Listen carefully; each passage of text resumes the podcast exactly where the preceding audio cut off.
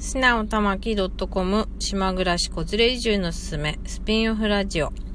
しなおたまきです。広島県の伊田島という島で2人の男の子の看をしながらライターをやっています。この番組は家族で東京から広島県伊田島市に移住したおかんライターの私が移住、子育て、伊田島に関するあれやこれやを移住者または普通のおかん目線で好き勝手に紹介していきます。この番組は私の運営するブログのスピンオフラジオになっています。合わせてブログもチェックしていただけると嬉しいです。どうぞよろしくお願いします。はい、ということで明けましておめでとうございます。2020年、3回目のラジオ収録になります。今年もどうぞ皆さんよろしくお願いします。3回目ということで今日は何話そうかなっていうふうに思うんですけど、思うのはなぜベビーシッターになったのかということをちょっと話をしておきたいなというふうに思います。私は去年の秋からベビーシッターとして夏頃に資格を取得して、で秋からちょっと準備を進めて一応開業したっていう形になっているんですけれども、きっかけはある妊婦さんとの出会いがありました。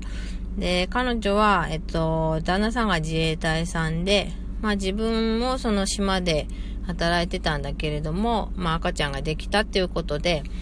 一回そこのお仕事を辞めて、で、今もう出産されて、子育てに専念してるっていう感じなんですけど、彼女と、全く別のその、妊娠してるとかそういうことをきっかけじゃなくて全然別のことで知り合ったんですけど、知り合って仲良くなっていろいろ話すうちに実は子供ができましてみたいな話を彼女がしてくれて、でいろいろ話を聞いてるうちに江田島には産婦人科がなくて、で妊婦検診とかも船か車で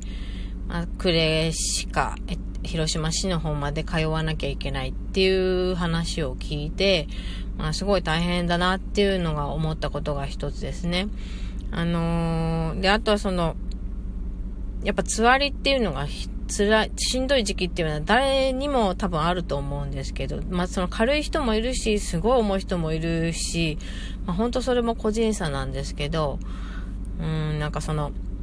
つわりで大変なのに船に乗らなきゃいけないとか、船乗ろうと思ってたけどお腹が張っちゃって乗れなくて具合悪くなっちゃって少し港で一人で横になってたとか、そういう話を聞いて、すごい過酷な環境でそういう子育てをしなければいけないんだなっていうふうに思ったのが正直なとこですね。私も今6歳と3歳の子供がおりますけど、私の場合はまだ当時東京、神奈川の方にいたので、病院もすごい近いところ、徒歩5分とかで行けるところに総合病院があったので、そこで産んだんですけど、やっぱそういう意味でもすごく環境というか便利で、そういう、ちょっとしんどいっていう時とかでも、行けるところに病院がある。でもそういうところでが、良かったとか悪かったとかじゃないですけど、そういう環境だったからこそ埋めたっていう部分も私の中ではあるんですよね。で江田島に住んでて生まれ育ちも江田島でっていう人は呉とか広島まで行かなきゃいけないっていうのが当たり前だから、辛くもなんともないよっていう人ももしかしたらいるのかもしれないですけど、単純に考えてやっぱもっと便利な環境を知らないからそういう風に思うだけで、もっと楽していいんじゃないかなっていうのが正直な私の気持ちですね。確かに大変じゃないのかもしれないし、そこが良くて、その不便さがいいっていう人もいるかもしれないですけど、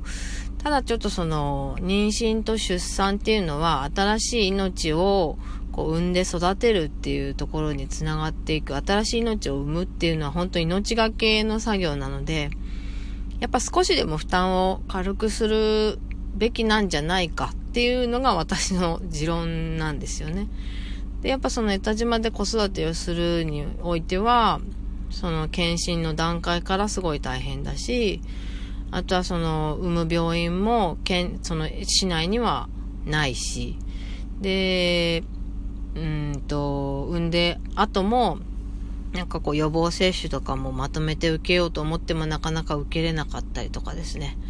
なんかこうちっちゃい子供赤ちゃんを育てるお母さんたちにもうちょっと楽をさせてあげれればいいのになっていうのが、まあ最初のきっかけですね。なんかこう私にできることっていうのは限られてるかもしれないですけど、まあ、ベビーシッターというこう、まあ、一種プロの資格を持つことで、まあ、私自身も責任を持って仕事ができますし、でお母さんたちも、まあ、そうやってプロに預けるっていうことで、まあ、そこでちょっとほっとできるかなとか、安心にしてこう病院なり何なり行けるかなっていうのが一つあるので、なんかおじいちゃんおばあちゃんがいて、でそっちの方がもう気心も知れてるし楽だしっていう人はもう全然それでいいと思うんですよね。まあむしろその方がいいのかもしれない。まあでもそうじゃない人っていうのは結構いる。やっぱりその江田島は塾科学校とかもあるから、その自衛隊さんの旦那さんを持ってて長期で出張でいないとか、あとは消防とか警察の方もおられるので、まあ、夜勤があったりとか、その当直でその夜いないとかですね。それから非常事態の時に必ず旦那さんはもう家を空けなきゃいけないとかですね。そういう家庭があったりとかもするので、やっぱそういう中でこう子供たちを守らなきゃいけないお母さんたちのこう精神的なストレスとか、まあ体力的にもそうだと思うんですけど、すごい大きいんじゃないかっていうのを感じまして、でまあ私にできることっていうのは何かなっていうふうに考えた時に、実際にそういうご家庭に、まあ少し入っていくというかサポートしていく形で、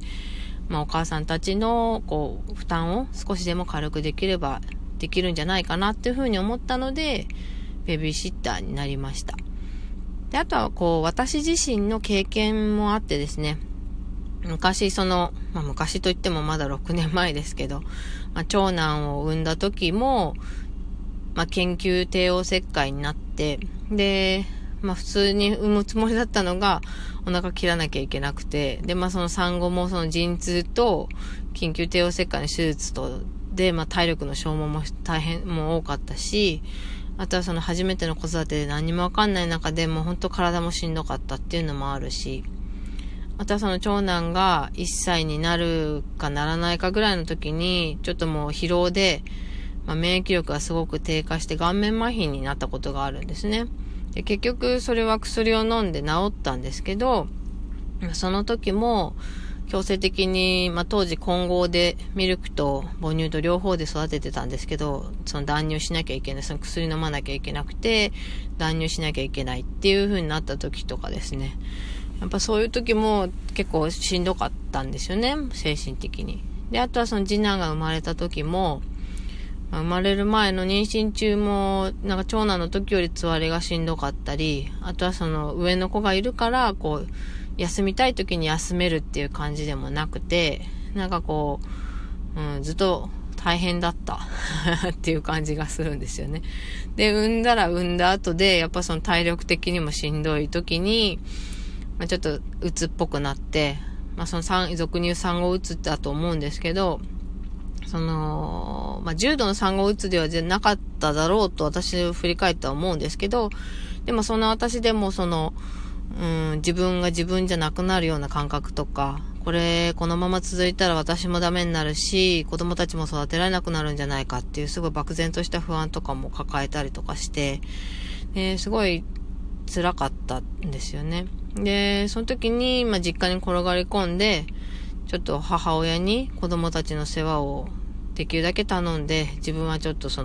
養生してっていう感じで、少しずつこう体力が回復するとともに、もううつ状態も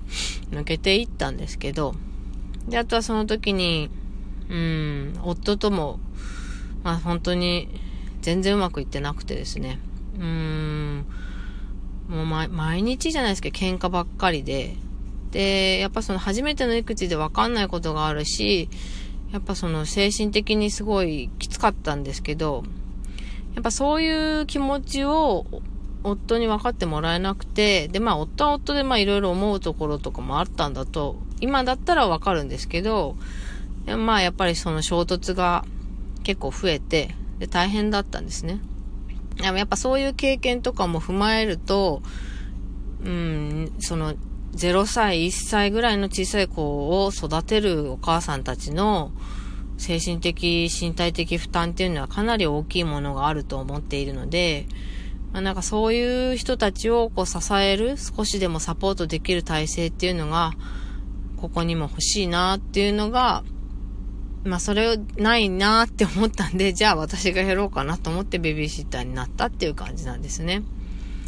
だからまあ、あとは江田島市は、ファミリーサポート制度っていう、サポートしてくれる側、する側とされる側のそのファミサポ制度っていうのは厚生労働省でそう推奨されてるやつがあるんですけど、それが、まあ私がベビーシッター開業した時点ではなかったので、まあなんかそういう不便さも含めて、